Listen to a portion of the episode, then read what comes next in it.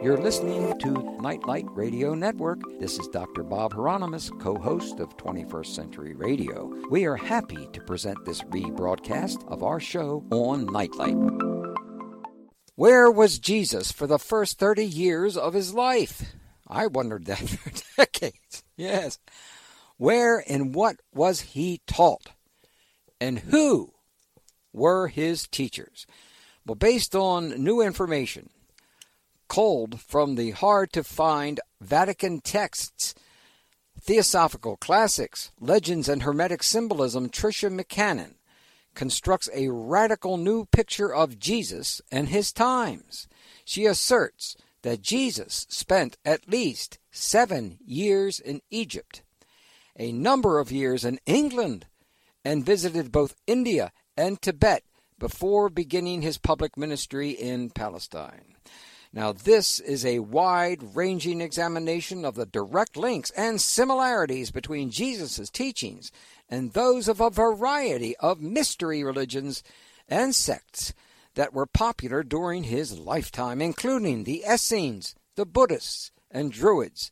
McCannon offers compelling evidence that places Jesus' life and mission firmly in the context of the profound spiritual teachings that came before him drawing on records from the Vatican, Tibet, India, and Egypt, along with Greek, Aramaic, and Pali texts, as well as oral traditions of Jesus' teachings, McCannon uncovers the real reason that he has remained such a powerful and pivotal figure in world consciousness for over two millennia. Tricia McCannon is a renowned clairvoyant teacher and mystical symbologist. She is the author of two books, Dialogues with the Angels and Jesus, the explosive story of the lost 30 lost years and the ancient mystery religions. She has been a featured speaker at conferences in the U.S., England, and Europe and has appeared on radio and TV shows including Coast to Coast AM Whitley Strieber's Dreamland and the director of the Phoenix Fire Lodge Mystery School. She lives in Atlanta, Georgia. Welcome back to 21st Century Radio, Tricia. Oh, hi, Bob. What a pleasure it is to be with everybody on this beautiful day. Well, I am pretty excited about talking about this book because it it unravels a lot of mysteries that we have been poking at for about 30 years. And 30 yes. It does indeed, and you know, I think he the life of Jesus is one of the greatest mysteries of, you know, really of the ages. And these last two thousand years, there've been a lot of people who've really sought to understand it and to decode it. But as we know in the New Testament, there's a whole lot of open space. You know, we we kind of only know like of the nativity and his birth, and then that whole incident when he's 12 years old and gets to go to the temple and and then there's big space, big, big. Yeah. Big space. and then we have the, you know, the stories from Matthew, Mark, Luke, and John about when his ministry begins. And so, um, as you know, and I wanted, I wanted to mention to you, I know we're going to be primarily talking about Jesus, but um, I have to send you an updated bio because, as you may or may not remember, I had a uh, a, a, third book come out. Um, well, that was my next question. Book coming out in the fall with one of your wonderful books and and your wife's book. So um, I, the third book was about is called The Return of the Divine Sophia, uh, healing the earth through the lost wisdom teachings of Jesus, Isis, and Mary Magdalene. So uh, that one has at least five chapters on Jesus's hidden teachings and so forth. So it's also very relevant to what we're doing today. And then the one that's coming out in um, with Inner Traditions, which is your wife's publisher as well as mine, is uh, called uh, The Angelic Origins of the Soul Discovering Your Divine uh, Purpose. And so, you know, they're all linked together because I definitely consider myself a mystical Christian. Mm-hmm. And I kind of want to just put that out there right away because, you know, when we say a radical reinterpretation and so forth, you know, I think it's very important for people to understand that there are so many people who have read this book the last two or three years since it's been out, and I get letters and emails and phone calls from people all the time. People who are like, I never even liked Jesus. I never even got Jesus. And they read this book and they're like, I love him. He's mm-hmm. he is yeah. great because you get him at an entirely different level that's not just sort of what the church has told us with religion, you know, with his, which is I think a little confusing because you know we've got the Old Testament, which seems to be a God of blame and vengeance and punishment and threats, and then we have the New Testament God, which is a God of love and forgiveness and wholeness and kindness, and you know the kingdom is within. And for a lot of people in the Judeo-Christian world, I think it's very difficult to kind of reconcile these two pictures. And uh, so I think that these two books about Jesus and then the Divine Sophia really address how to come to terms and reconcile what's going on with some of our religious literature and how to put it in the right context historically and to fill in the blanks along the way. Well, you are an enormously busy person. Tell us where you've just been. What have you been up well, to? Well, I just New York. I was up in New York speaking actually at the ARE or the um, Association for it's the Edgar Cayce Center basically. I mm-hmm. think it's the Association for Research and Enlightenment. But you know their their headquarters is in Virginia Beach, and I was very honored to go up and speak in New York at the center. I did a whole program actually on Atlantis and all this um, amazing evidence that they're finding. In the last 200 years, we've discovered over 500 lost or hidden cities, many of them underwater, enormous pyramids, you know, off the coast of Okinawa, Japan, and Yonaguni, which was probably part of Lemuria, because and whoever was living there, they were obviously giants because the you'd have to be a giant to take the steps up up the pyramids that size, and and then we kind of made our way over and looking at, of course, the island of Santorini or Thera, which is, you know, in the Mediterranean or the Aegean. Then we made our way over to the coast of Spain and Portugal, taking a look at these pyramids that they found underwater near the Azores, which are just absolutely beautiful islands, and um, also ruins they found inside the Straits of Gibraltar. And of course, we know from Plato that Atlantis was outside the Straits of Gibraltar. So these may be people that survived and moved inland and kind of tried to recreate their culture. But there's an incredible underwater park there that's like temples with Athena, and I mean, just like what you'd imagine Atlantis would look like. And then we went all the way over to the Bahamas and the Caribbean and Havana, Cuba, where they found incredible ruins. So um, I'm going to be speaking on Atlantis actually in Los Angeles and um, Venice Beach and Irvine, California. And then I'll probably be doing a tour in, around Atlantis and these lost civilizations up the west coast in Mount Shasta and um, uh, Eugene and Ashland and Oregon, Portland, Oregon, and Seattle and Vancouver. And then I have this new book coming out along with your wife's wonderful book, which looks fabulous, by the way, Bob. I mean, the one about the mystical white animals and oh, the yes. animals. I want to read it, and I want to. I want to do a. Um, you know, if you'll have me, I'll do a a, um, a a review for you because that looks like a great book. It is a great book, and the fact that she can communicate and has been communicating with animals since she was a child uh, has made a, a very big difference in the happiness in her life. Uh, because in so many ways, um, animals can help heal us as we help them at the same time. Of course, I'm really I'm really quite biased in this area because my wife is my mentor in this particular area. I had no idea about 40 years ago that dogs or any animal had the kind of consciousness they had. I, it was it was really wonderful growing and learning that and uh, I, I, look forward to other people knowing and what she's learned and how she's been able to do things. Thank you. I'll let her know that right now. She's. I, let me just say that I know that there's this really amazing thing that is happening on the planet, and uh, where there are these white animals being born: white buffalo, white wolves, white. Um, um, uh, of course, we always have white rabbits and things like that. But there's a lot of, like white llamas there's a whole series of white animals that are being born. And of course, in the Native American prophecy, this is linked to the fact that, you know, humanity is at a crossroads and we can either go down the path of selfishness and greed and exploitation and destroying the earth, or we can choose a higher path, you know, with uh, kindness, more um, forget the war stuff that we seem to be so addicted to, um, uh, with more unity consciousness, where we come up with um, uh, healthier energy systems that are not destroying our planet, like fracking is, and all these gas and oil things that we seem to be so um, enmeshed in.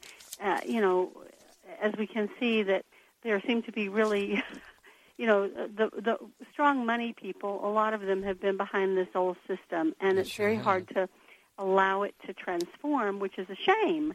Um, so the, these white animals, I think, are are very much about giving us hope for the fact that we can make a different set of choices if we'll pay attention and honor uh, the opportunity that's being presented to us instead of going down this path of uh, desecration, basically. Yeah. So I'm sure that Zoe will speak a great deal more about it.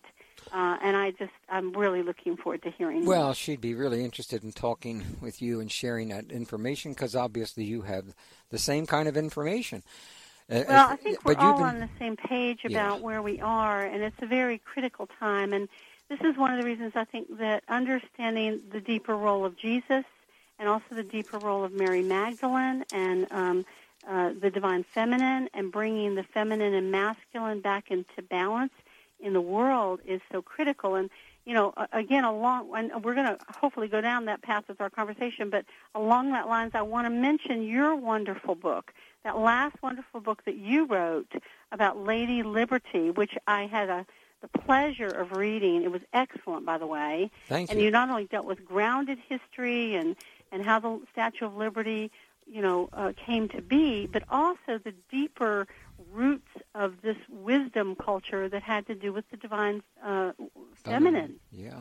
Yeah. And so I know that's a subject you know a great deal about. Well, you know, uh, my producer actually did major, major work in this when I had to take over doing murals again. It kept getting in my life that I had to finish. She came in and, and made sure uh, that uh, that you see that bibliography we have, 17 pages of it. Ah, oh my gosh. Is, it, you, it, we are two after the same, you know, on the same page. Uh, my, I have a hundred pages of footnotes, bibliographies, and glossaries, and I, and of course, when you're reading it, you don't feel like it's dense. That's just right. Like with your book, yeah. you feel like it's totally readable. It's fun to read. You know, you can't wait to get to the next chapter. But you can see the depth and breadth of the research in both of our books because we're willing to um, do the research and do the work. And to me, I look at it like a, a trail of breadcrumbs that we have left, so that if people really want to know more, um, I mean, we've given them, you know, this enormous body of information. But if they're like, I don't know, that's not what I was taught in Sunday school, they can actually go back and check it out for themselves. Yeah. And I think that's yeah. very valuable. Well, thank you. Obviously, I think that that's uh, we're on the same page and have been for a long time. Uh, you know, throughout your book, you oh, we got to take a break. I'm getting a, we're going to take a break here with our guest, um, Tricia McCannon. And the book we're going to discuss this evening is Jesus, the explosive story of the 30 lost years and the ancient mystery religions. Now, let me tell you, this, this is a multiple genius that's put this together. And that's one of the reasons why it goes, well, so deep and and uses quality references which really make the difference as far as I'm concerned about believability. We'll be back with our guest in just a few minutes. This is Elaine Pagels, author of the Gnostic Gospels and also of a new book called Revelations, Visions, Prophecy, and Politics in the Book of Revelation. I'm a professor of religion at Princeton University and you are listening to 21st Century Radio with Dr. Bob Hieronimus. You can visit Tricia's website for more info on her books and readings and talks. That's Tricia McCannon, M C C A N N O N dot com, dot com. Well, Tricia, throughout your book, you frequently write that you never intended to write this book. But you ended up writing it anyway. Why? That is such a great question, Bob. Yeah, you know, I um I live in Atlanta and I grew up here in the deep south and um maybe like a lot of people who are listening to this, there were certain things that I I heard that didn't make sense to me.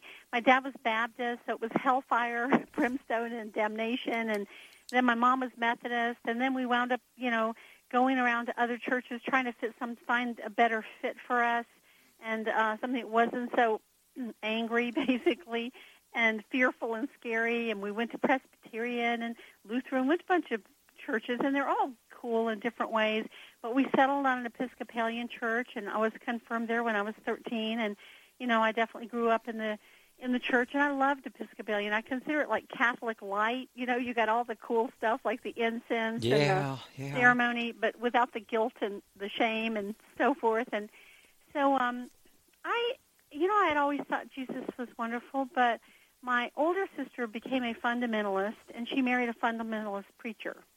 So, in the name of Jesus, I saw a lot of things being done just at the family level that were really off and you know judgment and blame and punishment and beating and whipping and all with Jesus' name attached to it. And so I really basically kind of had had it with it's like you know I'd had it crammed down my throat to the point that it was like I really just forget it. you know, Mhm, sure. this is how it's going to look in religion. There's something wrong with this picture. It doesn't somehow the the this kind of judgment abuse that I saw associated with many religions, not just fundamentalist Christianity. You see it in the Muslim religion. You've seen it in some things in the Jewish religion. It, it didn't work for me. And so I didn't. The last thing I ever intended to do was write a book on Jesus. But what happened for me was, I um, went, you know, went to college, Florida State University, and you know, then came out and became a commercial photographer. But as you know, I'm, I'm a clairvoyant, and I had seen angels since the time I was a little girl.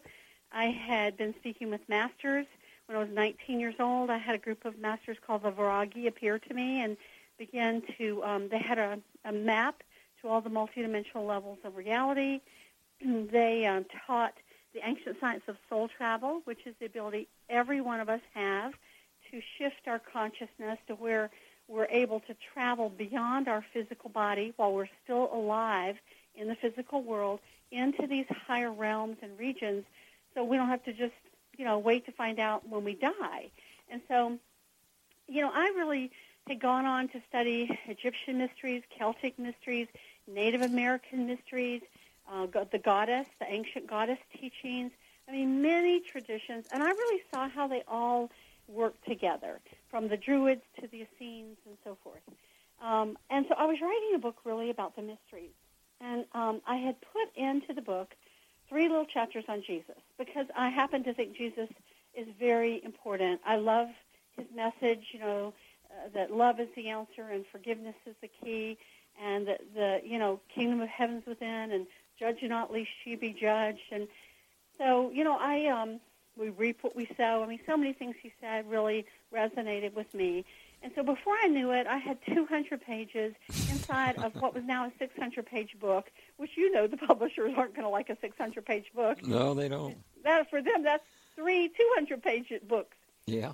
So I thought, what am I going to do? I just don't know. So I decided, I know what I'm going to do. I'm just going to take out the section on Jesus, and that's going to solve my space problem. So um, it was the week after Christmas. Everything was very quiet. You know that kind of like deep cave time we go into after everyone has run around in the flurry of Christmas and holidays. And so I was laying on the floor of my office. I had just made that decision, and I had my hand over my eyes, and I became aware of this bright light shining down on me. And I moved my arm, and there, standing in the room with me, not 12 feet away, was Jesus in his golden light body. And he was about, I'd say, about six six one. He was, uh, he had, you know, that kind of the wavy hair to the shoulder, like you expect. He had the gray blue eyes. Uh, he was radiant, and his energy just pierced my heart. Like to, I mean, his presence is so strong; it just totally expands your heart. And without any preamble, he said, "I want you to write a book about my lost years and secret teachings. There has been enough war and bloodshed in my name." And I tell you, Bob, it was like an arrow pierced my heart, and I, I was just so in amazement uh, when I could even gather my thoughts. I, I, I think I thought, well, you know, well, can I finish this other book because I'm running out of money? I mean, aren't we funny? We're just so mundane and human. I know. And he smiled and he waved his hand and he said, "Don't worry, it'll just take a moment. I'll open every door." And um, you know, of course, it took three years. I wound up remortgaging my house twice to pay my bills. But I guess in the mind of God, three years is not even a blink of an eye.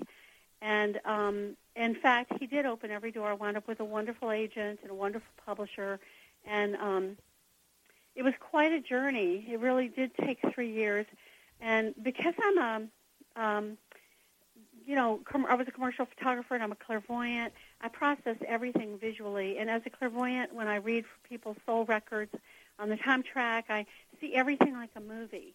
And so I wound up putting together a profound series of um, um, DVD PowerPoint presentations on the Egyptian mysteries, the Jewish mysteries, and the Christian mysteries. And I started the book six months later.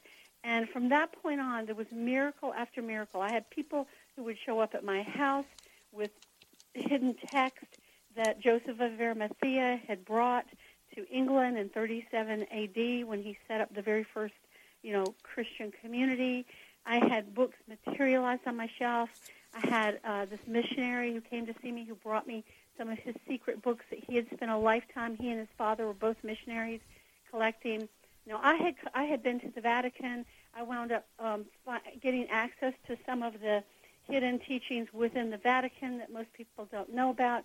It was an extraordinary journey, and Jesus was in my house really day and night. Um, about three months into working on this book, I had these friends come and visit me. It was probably the end of August, and I had started in the beginning of June.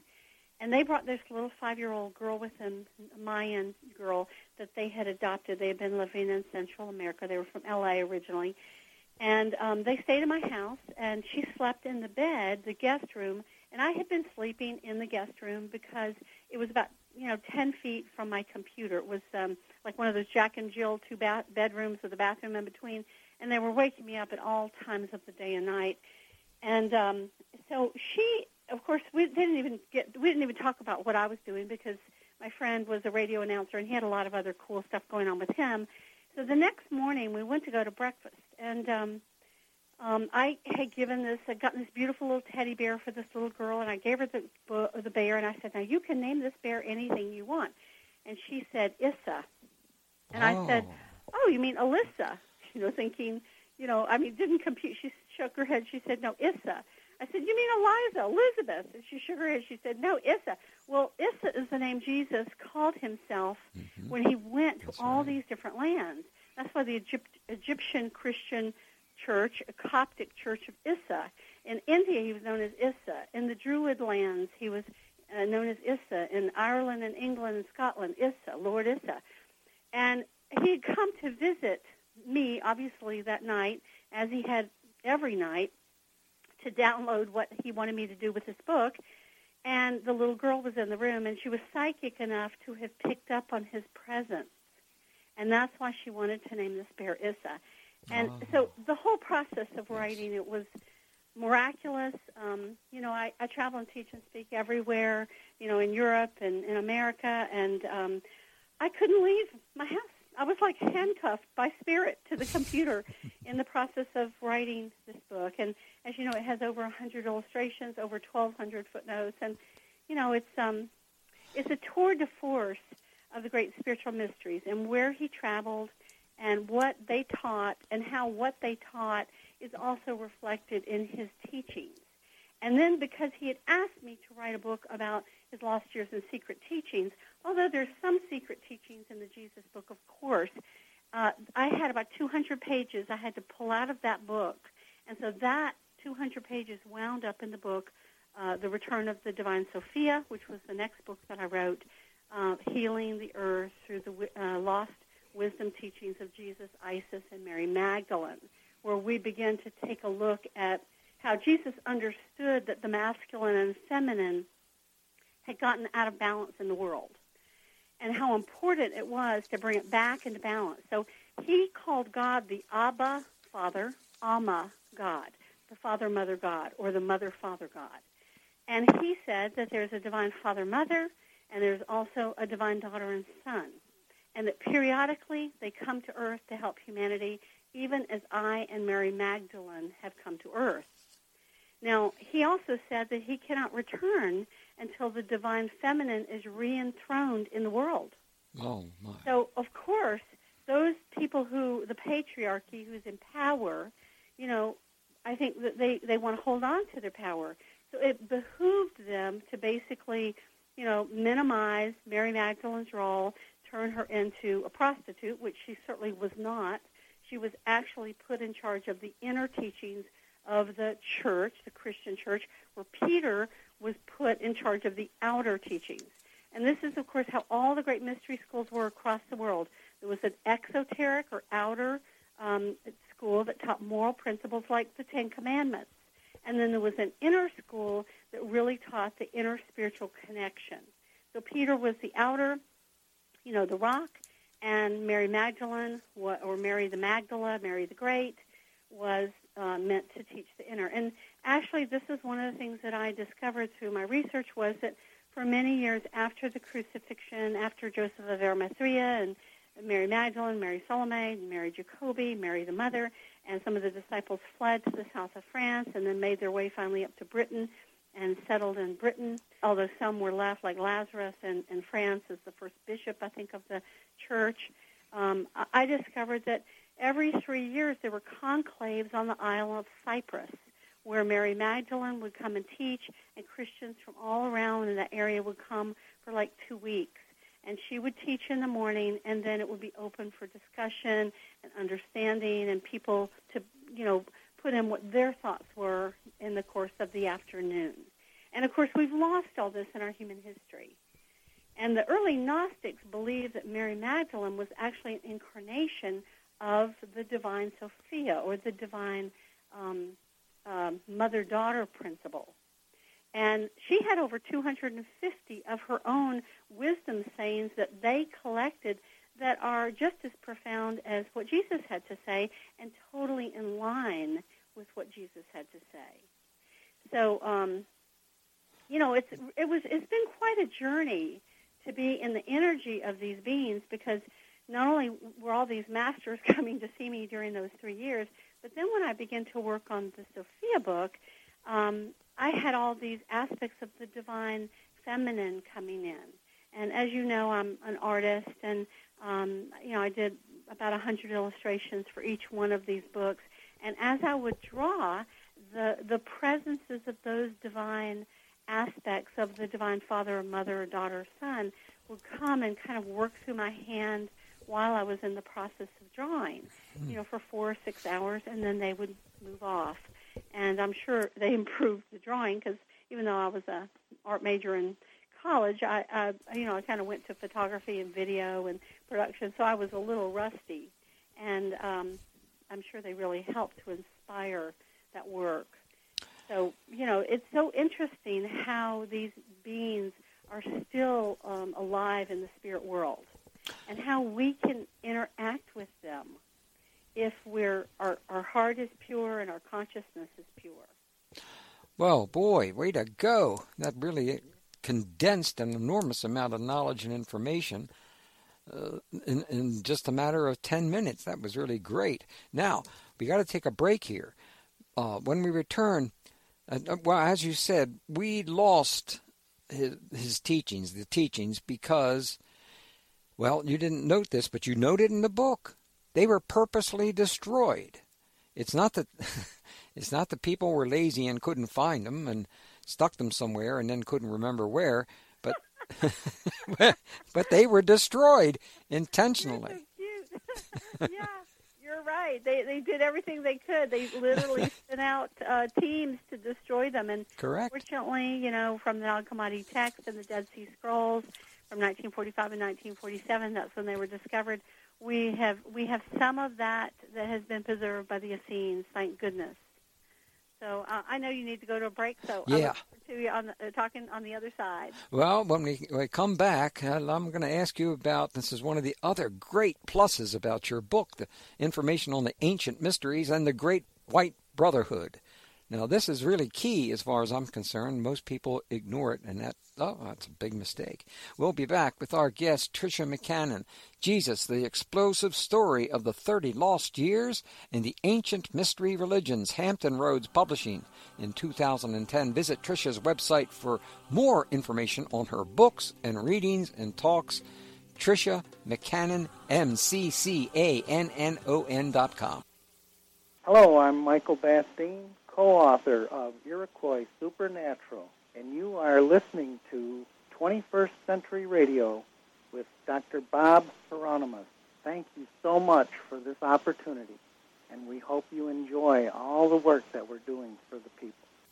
Welcome back to 21st Century Radio with our guest Tricia McCannon. Of course, I knew you knew the name of this book, right? The Explosive Story of the 30 Lost Years and the Ancient Mystery Religions, Hampton Roads. Well, you know, um, I know that my listeners know this. I would one time was going to become a priest. I was very serious about it. Then I discovered the Dead Sea Scrolls, and then I discovered the Gnostic teachings, and I realized somebody forgot a lot of history.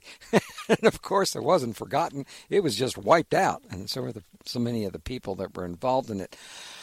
Um, let's see, the most well, Tricia who is or are the great white brotherhood and how are they connected and related to Jesus? Wow. Well, the, you know, we all know the story of the three magi that came to visit him at his birth. And of course, the term magi comes from the words magician, you know, and we think magicians, you know, are, you know, for during the fundamentalist Christian era, we thought magicians were bad, but yet here are these three, you know, kings or three magi, whether they were kings of countries or they were kings, spiritual kings, you know, masters, basically, they came to honor him. And we know they were astrologers because, and astronomers because they were following um, some star, the Star of Bethlehem. Now, whether that was a UFO, whether that was a astrological conjunction, I talk about at great length in my book. You and, sure do. Um, I take a look at all the options, you know, and but we do know that um, there were actually independent reports of it. There's uh, a report from Bethlehem, from um, the the rabbi of that town, who basically said that it was like you know this bright light came and shone down around the whole town, and it was like um, you know like a big full moon, but even brighter. And uh, they thought that the gods were coming back. I mean, everyone was trying to figure out what was happening and of course, that's the same kind of experience that the shepherds had too, except that they were hearing this incredible celestial music coming down at the same time. So, um, um, what was your question? I'm sorry, I've like gone down this whole Bethlehem path. Well, you know, we're like, at the uh, uh, well, the Great White Brother. Oh yeah, the Great White Brother. Yes, the Magi. So yeah, so the Great White Brotherhood um, is actually a group of spiritual masters that are both on this planet and off this planet, who are beings that have achieved enlightenment, spiritual enlightenment and oneness, and really wish uh, to help humanity to move towards this enlightenment for each and every one of us. And um, so, you know, they are people who have uh, come down and gone through the same kind of suffering that many of us do. They've gone through hundreds of lifetimes, like many of us have gone through and eventually achieved a level of high consciousness oneness with the divine. And they set up um, these great mystery schools that we know were going for at least 4,000 years before Jesus and over 400 years after Jesus, including some of the ones we know of in the Greek traditions, like Pythagoras' school and Plato's school, Aristotle, and then the Neoplatonists. That you know, all this is very well known in history, and of course, the Neoplatonist schools combine the Christian wisdom and the teachings of Jesus with a lot of the uh, wisdom that had come before uh, in a in a beautiful marriage, where they showed how Jesus was working within the laws of the universe, and that you know it, it wasn't charlatan tree; it was actually um, the fact that his consciousness was at such a high level that he could actually command the elements and so forth. And so all this, of course, was disbanded and destroyed by uh, Constantine, by um, uh, Theodosius uh, around the Theodosian decrees came out around 394 or something AD uh, or after after uh, Jesus, or we can call it CE for Common Era, however we want to refer to it. So the the Great White Brotherhood had chapters all around the world. The Essenes were one of their chapters, and of course we know that Jesus studied with the Essenes from about the age of eight till about the age of thirteen when he had been bar mitzvah. He was actually stationed in Mount Carmel, and that was up uh, in Galilee. Galilee was in the northern part of Israel, and uh, Jerusalem is in the southern part. And Mount Carmel, there was a school there, and that's the school that John the Baptist went to. It's the school Jesus went to, and uh, there was a cave there called the Cave of Elijah, and that was a, the cave that Elijah had gone in to have his visions and so forth in the Old Testament. So it was a very, you know, um, time-honored uh, place, a holy place, so to speak. And this is where the the Essenes um, had their school, and of course they had nine separate centers. Um, and most of us don't know where those centers were. Mount Carmel was one, but they they worked, you know, in the Trinity. So the Trinity cubed is nine specific centers, and so Mary, the mother, and Joseph, the father, the Essenes, they were all Essenes. Joseph of Arimathea was an Essene. Um, he was wealthy. He was a um, a tin merchant, and he had about five ships, and he went back and forth up to Britain to the Casterati Mountains to mine tin. And tin was extremely important to the Romans because it was used in the making of bronze weapons. So without the tin, they couldn't combine the, the metals to make the um, the the uh, swords that they used in battle. Mm-hmm. So Joseph of Arimathea actually had been given the honorary title of a decurion, which is a very high title within the Roman Empire, and um, it's because of his importance. And he was, you know, wealthy. He was able to afford Jesus uh, and Mary, his mother, the opportunity. You know, after, after when they were little, they fled to Egypt. We all know this from the Bible. But then they came back after Herod, uh, the quote, the Great, died when Jesus was about seven, and he uh, Joseph settled in uh, Galilee, and Jesus and Mary went with Joseph of Arimathea up to the Celtic lands where he met the Druids for the first time, and they weathered uh, over a whole season, a winter, fall and winter there, and then they came back in the spring. We have you know historical reports of this, and then of course he was with the Essenes from eight to um, about probably 13. We know he bar mitzvahed at 12. That's what that whole journey down to test the young men was that we read about in the Bible. And then, of course, you know, he vanishes. But what happened then was he went up to the Celtic lands again, and he was with them for a year or two. But he was so advanced that they said send him on to India because um, he he was already, you know, such an enlightened being. Um, and the Celts were another um, chapter of the Great White Brotherhood, and so were the uh, Persians, where the Magi had come from. So were the Indians, the East Indians, the um, the let us say the Hindus and the Buddhists. So he trained with the Buddhists. He graduated from there about 19 or 20. He began teaching his own things, and um, uh, he very quickly collected, you know, 3,000, 5,000 people who showed up to hear him speak, and um, and this of course threatened the caste system. Was a very strong caste system in India at the time, and the Brahmins held the the reins of all the spiritual books. Those were passed down generationally, and then you know the the royalty they got to hear the religious readings. The military got to hear it sometimes. The nobles got to hear it sometimes at certain you know occasions. Uh, but like the peasants and the farmers never got to hear and especially the untouchables, they never got to hear spiritual uh, wisdom because, of course, if they couldn't spiritually evolve, then you know they would continue to reincarnate in the same cycle and continue to be you know the lower class citizens, yeah. and the higher class wanted to maintain their position. So again, it was you know politics, and so I found um, two reports of um, assassins being sent to kill Jesus because they, you know, he he was teaching everybody, very democratic. Yeah. You know, he looked at every soul as worthy, and um, this, of course, threatened the status quo. So um, there are two reports: one that the farmers and the peasants warned him, and one that the magi reappeared and um, like soul travel and, and warned him.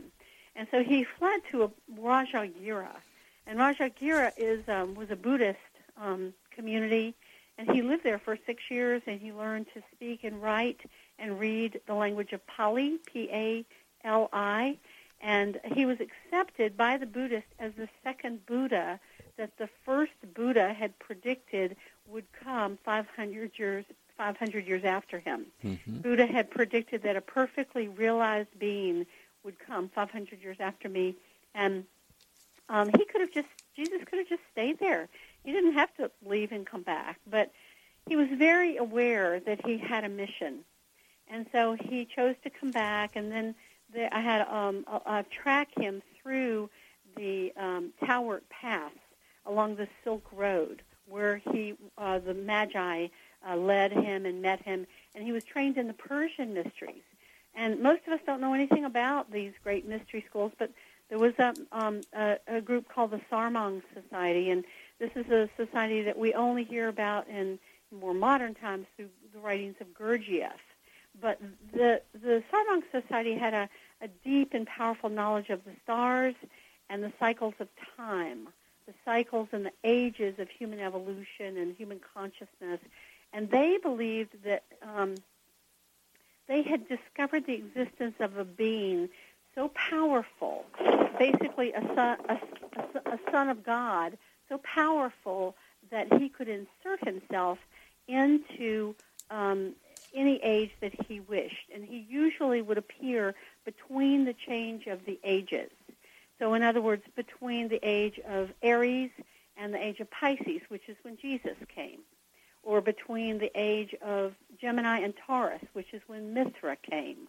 Or now, we're at the end of the age of Pisces, the beginning of the age of Aquarius. So now, or in the next 20 years, or 50 years, or 100 years, you know, it, this being would be due to return. So they had been waiting on uh, this being's return, and Jesus was recognized as that being. It was called the, the Saoshyant. That's the the term that they use for this being. And um, he was also known as the Aeon, A-I-O-N, who comes at the beginning of each eon or 2160 year cycle.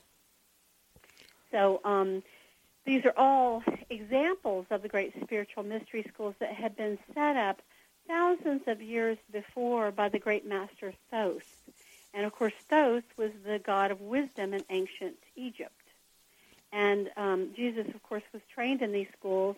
And then, of course, he came back to Galilee when he was about 27. I have some reports of him there visiting Mary and Martha and Lazarus, who were like his best friends. With that, we must pause at the top of the hour, and we'll return next hour with our guest, Tricia McCannon, Jesus, the explosive story of the 30 lost years in the ancient mystery religions, Hampton Roads Publishing, 2010. You can visit her website at Tricia McCannon, M-C-C-A-N-N-O-N dot com. Brother Ziggy will be returning to 21st Century Radio. Yes, he'll be joining us, and there's a lot of wonderful things we need to touch with on with him. He has a book on cooking, a cookbook. He's one of the great cooks. That's, this is amazing. It's wonderful. Welcome back to 21st Century Radio with our guest Tricia McCannon. Jesus, the explosive story of the 30 lost years. Haven't you wondered about what happened during those 30 years? It always puzzled me. I just had I had to know sooner or later and I'm glad I found someone who can confirm what many people have suggested but have never been able to confirm to my expectations because I'm a Virgo and that gives that's a problem. It it really is because you want to get things right the first time and when you make mistakes, you well, I don't like myself when I do that. But uh, anyway, uh, we'll be we're back with our guest Tricia McCannon, and I want to point out one more important thing here. I'm holding up this book to the microphone. Those of you who've been listening to us for almost 30 years, some of you have been able to train yourself to read something over a, a, a microphone. That's correct. So I'm holding up page three of this extraordinary work and it deals with the wisdom orders and the mystery schools. And uh, there are 12 of them. And I'm so, this is exciting to me because I, I, I knew many of them, but she's added on things here that, that I, I'm, that were missing from, from my analysis, mainly because I had 1,400 other things to do at the time. So I, I, I certainly want to thank you for this wonder. Who did the drawing here of the heart of Christ? Are you talking to me, Bob? Yep. Who who who did this drawing of the heart of Christ? Page three of uh, chapter one of the Wisdom Orders. I did that. That's extraordinary. I did that. It was. this is a great teaching tool right here. You know. Yes, thank you. It's yes. There's a there's a wheel of. Uh, I have one of the outer orders and the inner orders, That's and right. I think the inner orders didn't make it into the book.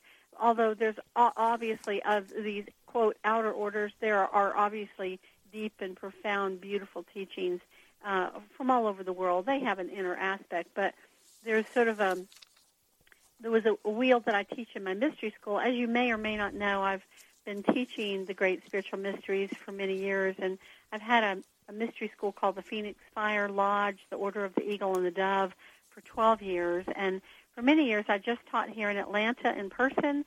In fact, I had um, people coming from all over the southeast, and even people flying in from San Francisco and Santa Fe. But you know, Mhm. the classes there were 12 classes, and they'd be about every five weeks. So as you can imagine, that's a little pricey for some people to fly in all the time.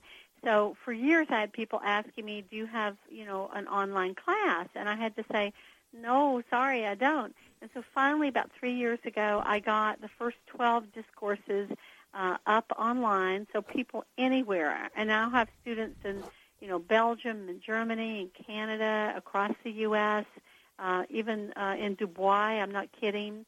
And you can order them, and they're um, $99 a piece, which is really reasonable. Or you can actually order like the first three for you know 225, so it saves you $75. And they're each probably the the shortest one's 100 pages. Most of them are 130, 150, even 180 pages.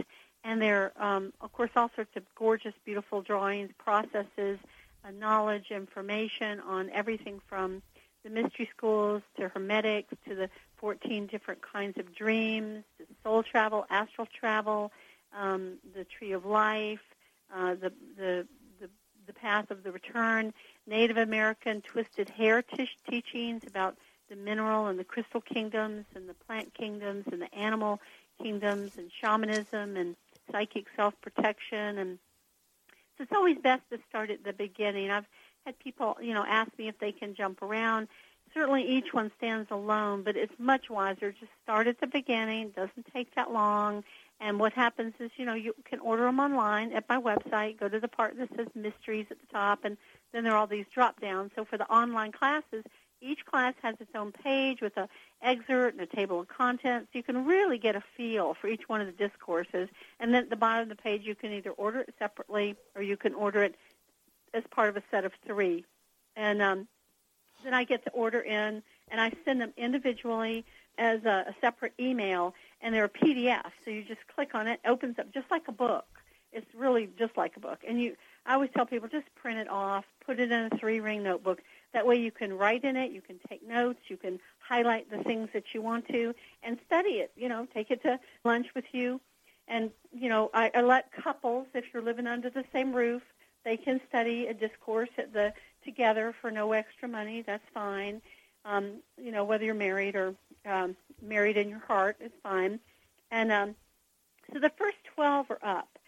And uh, the second level of the mysteries really is all Egyptian, although there's Egyptian that's woven all through the first level, along with Christian and Celtic and Native American and, and many source Buddhist. You know, I mean, really, the higher you go in consciousness, the more you see that it's a universal conversation. The masters aren't arguing with one another.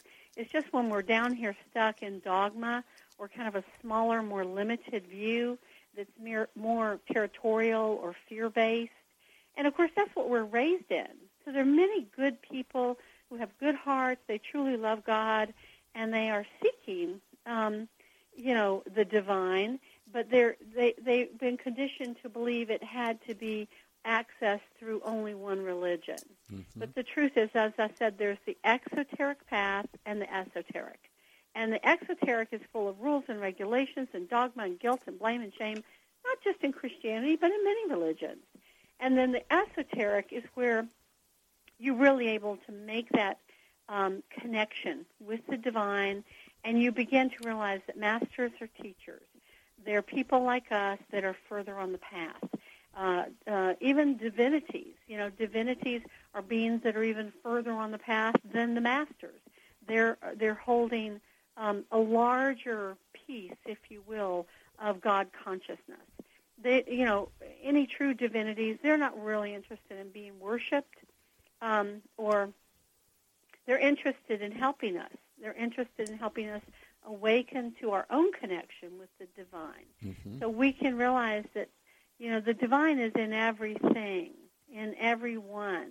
It's in, you know, the squirrel that's running up the tree and it's in the tree. It's in, you know, uh, humans. It's in animals. It's in plants. I, I think sometimes think of ourselves as like fish swimming around in water going, I don't see any evidence of any water. Do you see any evidence? Nah, I haven't seen water. I hear there's something called water. We're so much in the body of God, we don't even realize that we are the fish in the big goldfish pond, which is the universe, and that the entire universe is made of God stuff. And, you know, there are different um, beings that have called it different things. The adamantine particles of love is one of my favorites, that everything is vibrating in love. So the more we can vibrate in that love, the more the universe responds to us. The mm-hmm. more we attract That's that right. to ourselves. So when, you know, Jesus tells us to love our neighbor as ourselves and that love is the key, what he's really talking about, he's giving us the fundamental vibrational um, frequency of the universal mind. And it's through aligning with the universal heart and spirit and vibration and mind that we're able to begin to manifest our reality. We're able to begin to um, attract to us things that are in line with our divine purpose, our divine plan, which is part of what my, my next book uh, begins to talk about the nature of the soul and the journey we all take and how what we're doing down here, what the course curriculum is. And, you know, I really wish that when we came out of our mom's womb, there was a little handbook that said, you are here. Okay. yes, I agree. This is your past soul history, okay? Yeah. And you chose to come into this life for this reason. But, you know, mm-hmm. most of us are born with amnesia. or if we don't have it when we're, you know, a lot of people don't have it when they're six, but by the time they get to be seven or eight and, you know, the cognitive mind kicks in and our the parents are doing the best they can to help the, the soul to assimilate, you know, learn your ABCs, go to school, obey the rules, you know, after a while, all that deeper spiritual connection that we come in with many times just kind of gets left in the dust. It sure does. Yeah, sure. Uh, you, you, know, um, I, I hesitate to, to, to move in another direction here because all I've been thinking about is the joy it's going to, not all, but the joy it's going to be for me to hand uh, Ziggy Marley this book on Jesus. Because oh my gosh, I loved his song. It sounded really cool. Uh, yeah, yeah. Well, he's very cool, right? Uh, and uh, he's, you know, it's really um, we we have a relationship that goes back to about thirty years. Uh, but you know, he he has great thirst for knowledge, great thirst um, uh, for for love and, and acting in love and that aspect of it. And I have enormous respect for him. And so we're looking forward to, in a couple of weeks, to be able to say, uh, as usual, when, when, we say goodbye to him, we, we read all the stuff that, or give him the stuff that he, he shares with his, his family, not just his physical family, but and all the musicians in his group. We give out libraries of books to to, to many, the, to the Hendricks families and, and, and other families, because they don't know where to look to find a lot of this information. So you made it a lot easier for us, especially in trying to explain all the mystery schools because people that get involved in well all these mystery are are they in fighting with each other or something? I mean they act they act as if uh, other people that dislike this material uh, this, to say that you know that all of them are wrong. And yet they all work seem to work together on a much higher level uh, and that's one of the great values of just this one page um, oh well i'm sorry i better stop i'm stopping so I no, no, really. I mean, just a little bit I heard of that song is totally magical and wonderful, and of course Bob Marley was wonderful. I imagine this is his son, right? Yes, yes, this is his son. Well, they brought so much light and, and love to the world, and you know, I hope his music continues to just expand and his success to get greater and greater because we need all the joy and love and light and optimism that we can possibly get, especially in the political climate that we seem to be waking to up to every morning. Yeah. Well, look, I'll tell you what. In regards to this, but don't want to forget this. I hope you don't mind my putting in your little package of thank yous um, a guitar pick uh, from his dad. Uh, no. Yes. Uh, no, that's like too precious. No, no, no, no, no. This is this is this was made by his family, but he didn't play with it. You're right. I could buy a house with. with oh my gosh! Well, that, what a sound honor. You know, I might have to start playing the guitar. Yes, you're going to have to play the guitar. We'll get you together with Ziggy because I think he would just love learning this material.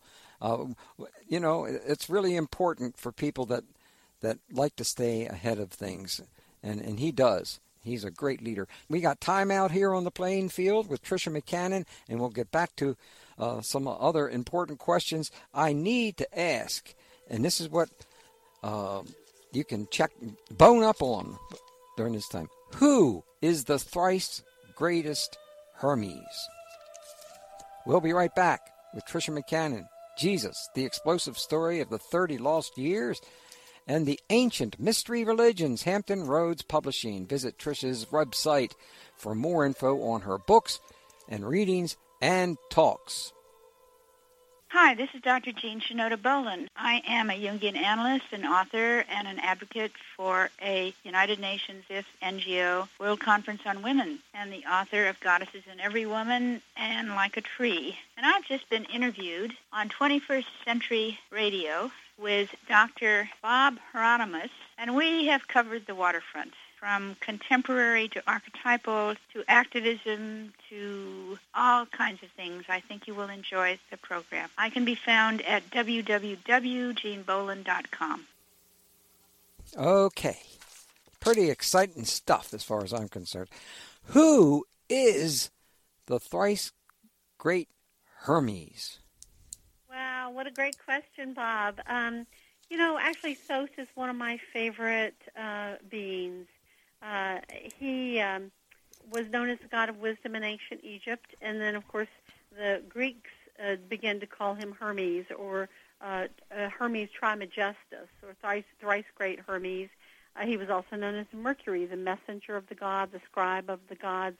And it was said that he wrote over 42 well, it said actually that he wrote over 365 books, but that there were um, 42 we know of in the Library of Alexandria in northern Egypt at uh, the time uh, of Jesus and past that time, because we know this from uh, the early Christian father Clement of Alexandria, who talks about the 42 books that were written by those in the library, and they were on healing law, um, architecture, mathematics, sacred geometry, herbs, um, astronomy, astrology, uh, magic, uh, theurgy. And three, theurgy is different from theology. Theology is kind of what they teach you when you go to seminary, and that's talking about God. Theurgy is making a direct connection with God or with the divine. So one's more of a mental exercise, and the other is more of a, a heart-based spirit uh, um, encounter, let us say. And um, so uh, those books were said to contain all the wisdom of the world. And as we know, you know, the early Christians burned them, and then later, when they were a lot of them were replaced or recopied, uh, or they had copies. The Muslims came in and burned them in the 600s, and so, um, to my knowledge, we don't have those 700,000 scrolls and books that were so very, very important in terms of really recording a far more ancient history of the world than most of us think about or even mm-hmm. know about. You know, yeah. I think this was in large part by the Christian and the Muslim church to try to rewrite history. And it's from my point of view, it was like giving us a historical lobotomy in truth, because you know that there was probably information on Lemuria and Atlantis, on these earlier ages of human civilizations, on um, the great spiritual masters, the, the probably the Anunnaki gods that visited the planet. I mean, so much information that we are only now just beginning to piece together in some kind of a, real timeline through the discoveries of some of the things I was talking about earlier. Um, I'm, I'm right now I'm putting together these um, amazing new presentations on the scientific evidence for uh, earlier advanced civilizations because we've found so much of it, like screws in 300 million year old rock and yeah. a, a three prong plug. I'm not kidding. In a 400 million year old rock that geologists have said the rock grew around the plug. Yeah. So I mean, either ETs were visiting and threw the garbage out the window, you know, mm-hmm. and four million years ago, or or else you know there's something else going on with our history yeah. that we have no real sense of, and we know anthropology kind of pushes Homo sapiens back 200 to 300,000 years ago. In fact, they've now found, like you remember with Lucy, the the female from South um, Africa, where they have um, traced the X chromosome of all living people to Lucy, who was like a, I think she was Australopithecus, uh, about three, three and a half, uh, 3.3 million years ago or something. But now they have a Y chromosome that they've managed to trace to men that they date back to about 270,000 years ago, saying that basically, you know, uh, Homo sapiens as we know of them, and later Homo sapiens sapiens came around. We believe currently in anthropological circles they, that came up about forty thousand years ago. So, but we could have a big conversation about this because I actually this is one of the many fields of interest that I have, where I'm really trying to look at the big picture and and what I how I how I have come to see how this fits together is that basically we are immortal souls we have the spark of the divine within us. Some of us are more aware of it. Some of us are less aware of it. Some of us have uh, uh, uh, clouded that spark of light and love and beauty through, you know, terrible conditioning or trauma uh, um, or not believing in ourselves or loving ourselves, uh, not realizing we're connected to the whole and acting in selfish, you know, a destructive manner. But ultimately, all of us are on a big journey, and that journey as we descend into the lower world of time and space, we um, are playing. You know, we're uh, we're kind of every lifetime is a series of tests. Every single day, we have a choice of being angry or being kind. We have a choice of being impatient or being understanding. We have a choice of being destructive or being constructive.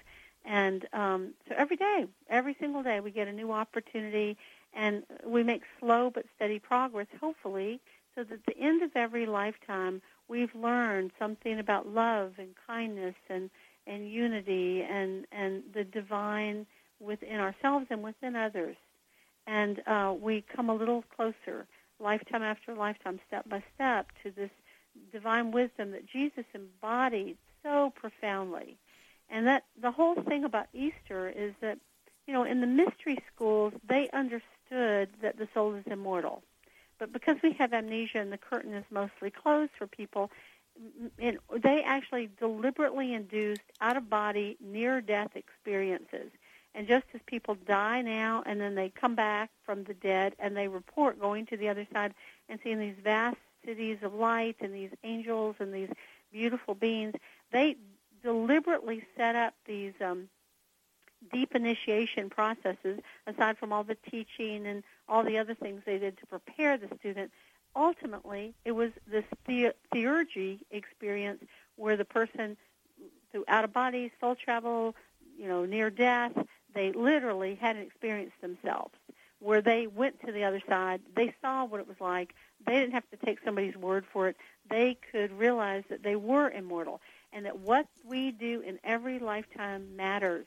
It matters in, in, not only in terms of who we affect in the third dimension, but it matters in terms of the consciousness we achieve so that when we die, we go to these various levels based on our consciousness, and also it affects the next lifetime when we come back because you know we can't suddenly go from being an asshole, forgive the French, on radio to being you know a, a master in one lifetime. It, mm-hmm. it's a journey of, of spiritual unfoldment and evolution that takes time. And so they understood this, the masters did, and this is what the great mystery schools were set up for. And Hermes actually began all of these mystery schools because even though he was one of the Anunnaki gods who, you know, lived for 400,000 years or 500,000 or, I mean, uh, you know, the, one year on their planet was 3,600 of our years. So if they lived 100 of their years, that's 360,000 of our years, which is mind-blowing to us. I mean, it's hard for us to even conceive of that. And then they took you know, the soma or the nectar from the tree of life, which double their lifespan. So on their planet, they lived about 750,000 years. That's three quarters of a million years. So, you know, of course, they would appear through time. You know, we were living, you know, at one point, like Methuselah and Noah and Enoch, those guys had very long lifespans, but, you know, even a thousand years is a drop in the bucket next to when you're talking about, you know, three quarters of a million years. So the gods would appear from age to age, and they'd appear completely unchanged. So, you know, this is uh, just because they were, you know, the gods with a little g doesn't mean they were completely enlightened. Mm-hmm. There were mm-hmm. some that were just as secular and, you know, worldly based as any human, and there are others that were spiritually uh, much more evolved, and they had, um, you know, tried to really embody this Christ consciousness. And certainly Thoth was one of them, and Isis who was his daughter, was one, and Horus, who was her son, and Thoth's grandson, was one.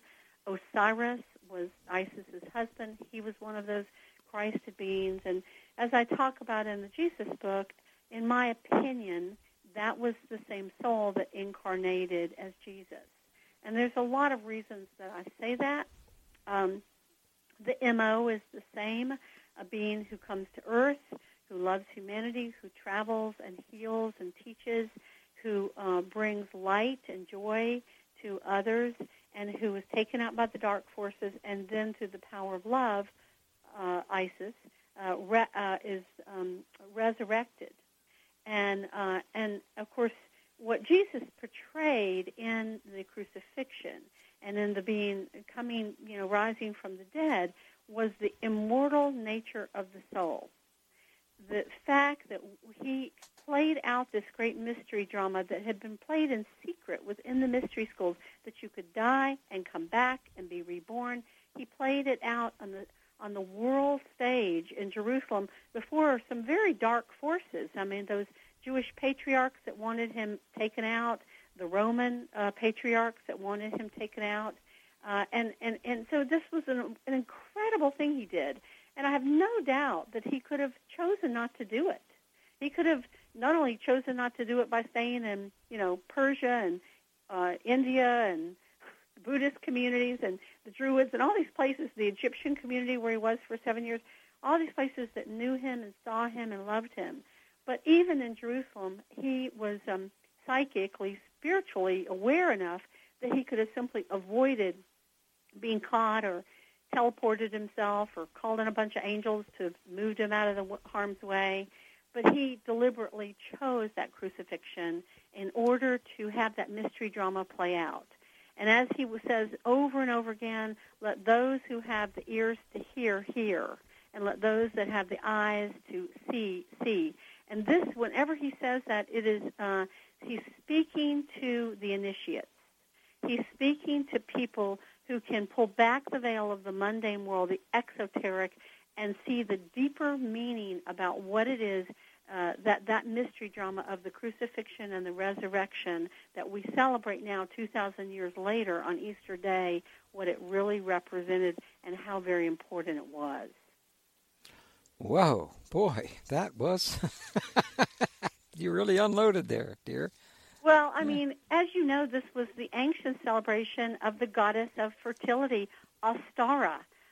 Ostara. That's why we have the Easter bunny and the Easter eggs, which doesn't make sense from the Christian perspective uh, of you know burnt, you know died on the cross. But it, it was the goddess of the cosmic egg, the goddess of spring, the one who birthed the new world, the new life, all the little baby animals and all the new plants and you know, she doesn't really have a shape other than maybe like an egg, but it's the divine mother aspect that oversees the birth of the universe. And that's what Ostara was. And that's where we get estrus today oh, and, you know, ovaries and all those words derive from Ostara. And that's where we get Easter today. Yeah. You know, um, and um, so, you know, that's the female aspect of the mother that births the world.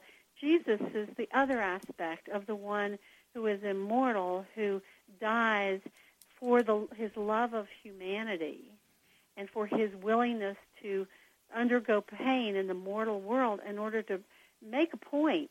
And the point he was making was that we are all immortal and that our souls live on and that the spirit is greater than the flesh Yep. That spirit trumps matter. So that's kind of a big point, don't you think? Yes, obviously. And, um, you know, uh, one of the things I want to return to, because you brought up the divine feminine a couple of times, when we come back, we're going to take uh, our, no, not our final break, but our bottom break here. You note that we have largely lost the ability to achieve this integration and balance because our culture denigrates the divine feminine and I'd like to like you to go into explaining that for us. It's important. We'll be back with our guest Tricia McCannon, Jesus, the explosive story of the 30 lost years and ancient mystery religions, Hampton Roads Publishing. And you can visit her website at triciamccannon.com. Hi, I'm Reverend Dr. Karen Tate. I'm the author of Goddess Calling, Inspirational Messages and Meditations of Sacred Feminine Liberation Theology, and the radio show host of Voices of the Sacred Feminine Radio on Blog Talk. My website is www.karentate.com. And you've been listening to 21st Century Radio with Dr. Bob Hieronimus. I hope you'll read my books and discover why the spirituality of the sacred feminine is today's new liberation theology, setting us free from the domination and exploitation of patriarchy, and how that patriarchy has kept women and men from achieving their fullest potential. She must have been reading my mind. We're in our last segment, and I'm sorry for that because there, I've, I've got about 40 more questions. However, I'm going to try to concentrate on three more questions. And that is, uh, Tricia, they, they are going to be. That's interesting that uh, we had this particular question here. Uh, who? Wait. Oops. Oops. Oops. You note that there that we are have largely lost the ability to achieve this uh, integration and balance because our culture denigrates the divine feminine, and I want you to explain that. And then I'd love to try to get to who are the sons of God. Uh, friends, there's so much in this information. I mean, a book that you really need to get your hands on, and we might have time for one. We, you know, we didn't even get to there are four canonical, canonical uh, gospels, but there were many other gospels. We'll never get to touch on them, but this book does, such as the Gospels of Thomas, Philip, Barnabas, Peter, uh, Mary, and the book on Clement. I mean, this is just filled with information. We hardly covered, well, we covered a bit of it, but but you can only do so much in a limited two hours with all these commercials. So, can we start with the divine feminine? Uh, and uh, and because our culture denigrates the divine feminine, you note that we have largely lost the ability to achieve integration and balance. What can we do about this, and can you explain it? Well, first, I'd like to give a little historical context for this. This wasn't always so, and and for in fact, one of the things I discovered in the research of my book is we have discovered through archaeology and anthropology that basically for a lot of the first 200,000 years that Homo sapiens were down here on Earth, that we um, everyone observed that who gave birth was the feminine, the feminine of every species, and so who would have birthed the universe? Well, logically, naturally, it would be the Divine Mother. That makes sense because you know you can see that's what nature tells us. So God, or was considered the Divine Mother, and she was the the force that birthed everything, sustained life for everyone, and recycled everything once we die. It was the you know the Trinity, the Divine Trinity, and life had you know the maiden mother crone or the youth, the man, the sage. Everyone had this natural cycle, and death was part of it because they understood that we were immortal. And we see this even in the burial graves where they of prehistoric man, where they put people into the earth in a womb-like position, you know, with possessions preparing for the afterlife. Uh, so then what happened is, you know, uh, it became the Divine Mother and Father. Well, that makes sense too, because of course we have a beautiful male aspect in the world and a beautiful female, and it's the joining of the two that creates life. And then it became the Divine Father, Mother, Daughter, and Son.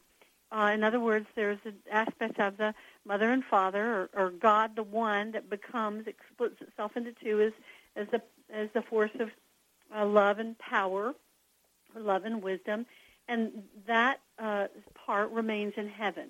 But then there are aspects of these divine feminine and masculine uh, forces that come to earth, the sons and daughters of God.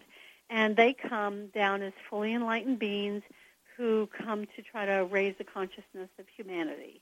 And I talk about them in my book about Jesus, and again, my, the other book, uh, The Return of the Divine Sophia, which is the second book kind of in this series, um, where we're really discussing the discovery of this archaeology and anthropology and this bigger picture that's supported by history that most people don't know a lot about because, as you said, the patriarchy has suppressed it. So we went on pretty well during that period where it was the Divine Father, Mother, Daughter, and Son. And in fact, we did not have war for thousands of years, thousands of peaceful civilizations that didn't have to have war. Well, then the patriarchy decided they wanted power and everybody else had to bow to them. So they set out to get rid of the mother, the daughter, and the son. And they basically did about, you know, the better part about 3,000 years ago. And we had war, war, war, and more war starting from, you know, actually probably about 4,000 years ago. From about the beginning of the Age of Aries, it became very conflictual, lots of wars all over, you know, Assyria, Babylon, the Hebrews, Egypt, Persia, everyone was fighting for uh, 2,000 years. And um, then uh, we got the son back with Christianity 2,000 years ago, but we never really got the mother and the daughter back.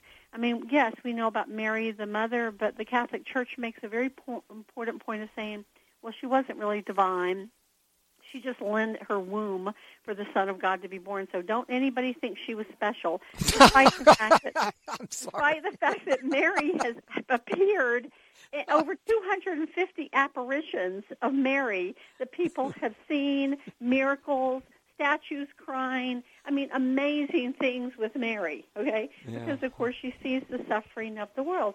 And so she was our aspect of the divine feminine that was left to us. But then the Catholic Church kind of made her into the obedient virgin. No, she was never allowed to have sex after Jesus. No, she, she couldn't have any brothers and sisters, even though we learn in the Bible that he does have brothers and, and, sisters. sisters. Yeah. And so, um, and we find this in some of the other texts too. He had quite a few brothers and sisters, although he was the oldest.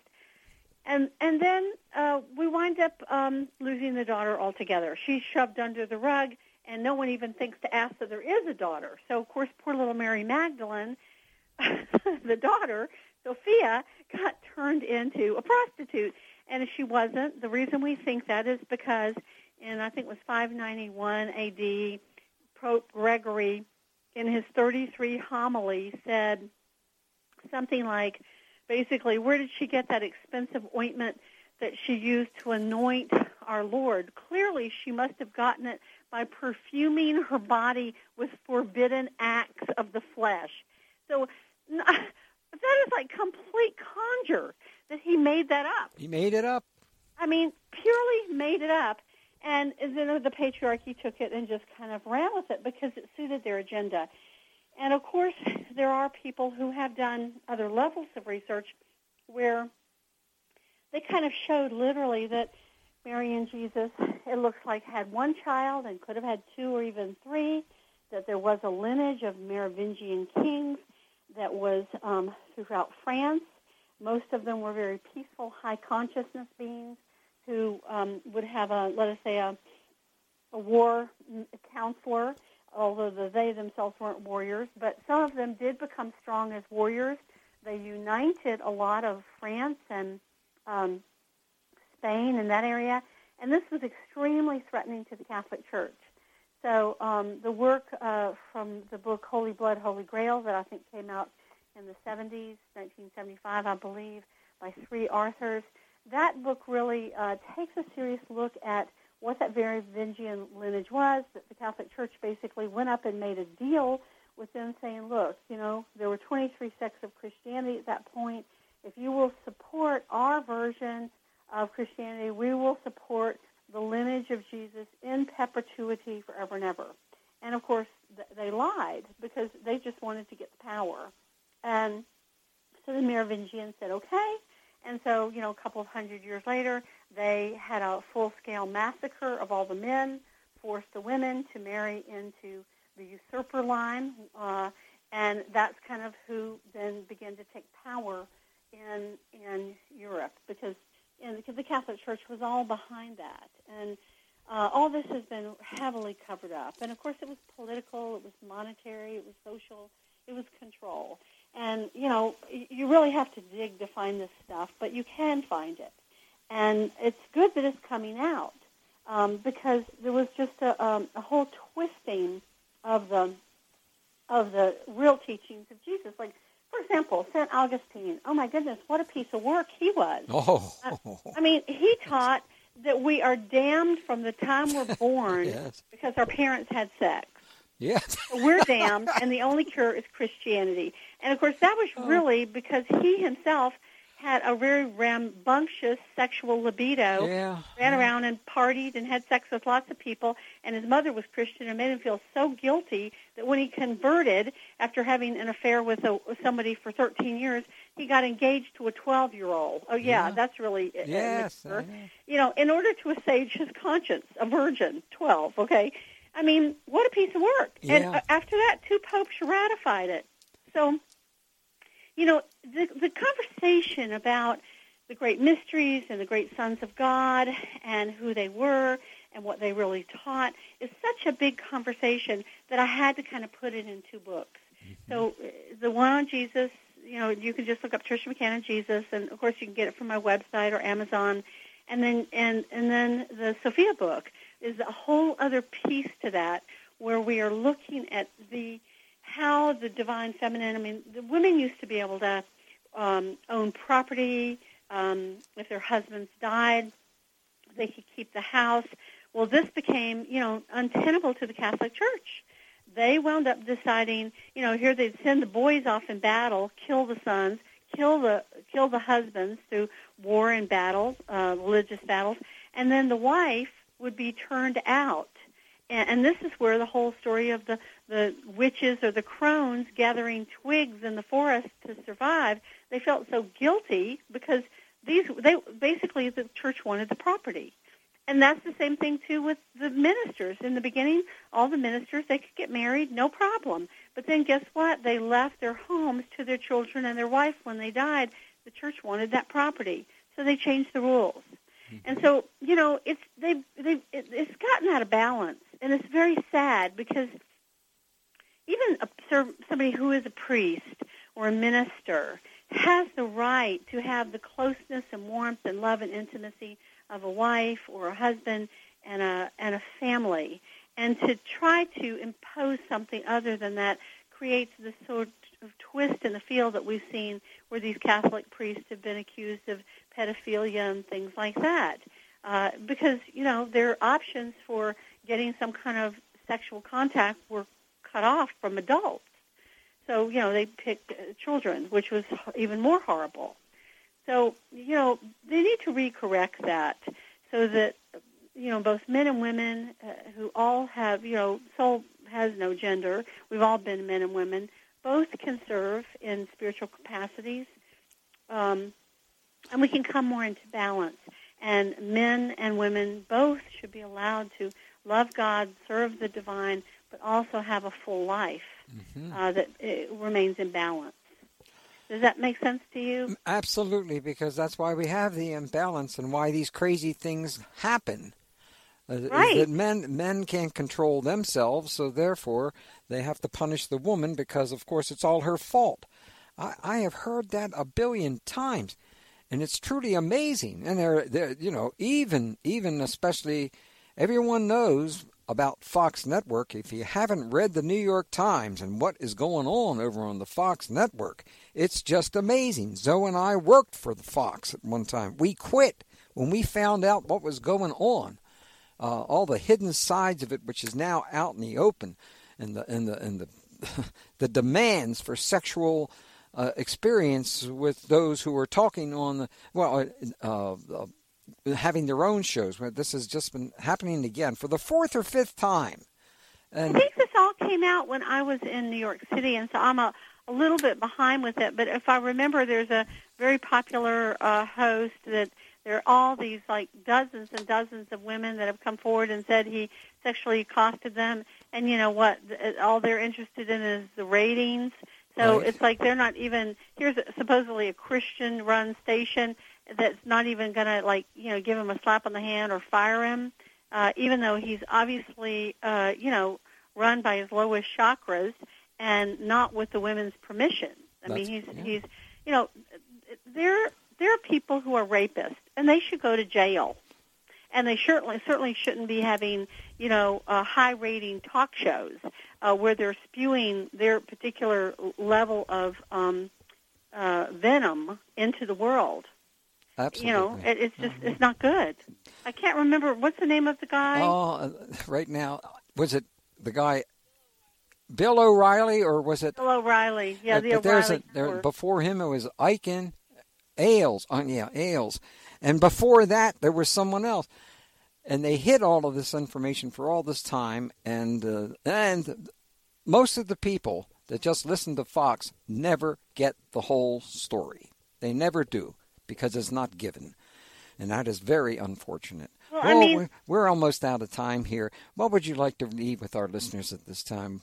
Well, first off, thank you for having me on, and we have to do it again, Bob. And for those that are interested in learning more about the mystery schools or the lost years of Jesus or his teachings or, or the divine feminine, I would definitely say go to my website, TriciaMcCannonSpeaks.com or TriciaMcCannon.com. Uh, you can also you'll find the books there, and you can order them from me along with a bunch of DVDs. You can look at the Mystery School. There's a lot of cool stuff on that site. Oh, thank you. But we're looking forward to your book on angels and what that means in the future. Thank you for joining us, Tricia McCannon. And that's the end of the hour. 21st Century Radio is produced by Hieronimus and Company. Our executive producer and research assistant is Laura Kortner. I'm Dr. Bob Hieronimus. And remember, shine your shoes and get a haircut.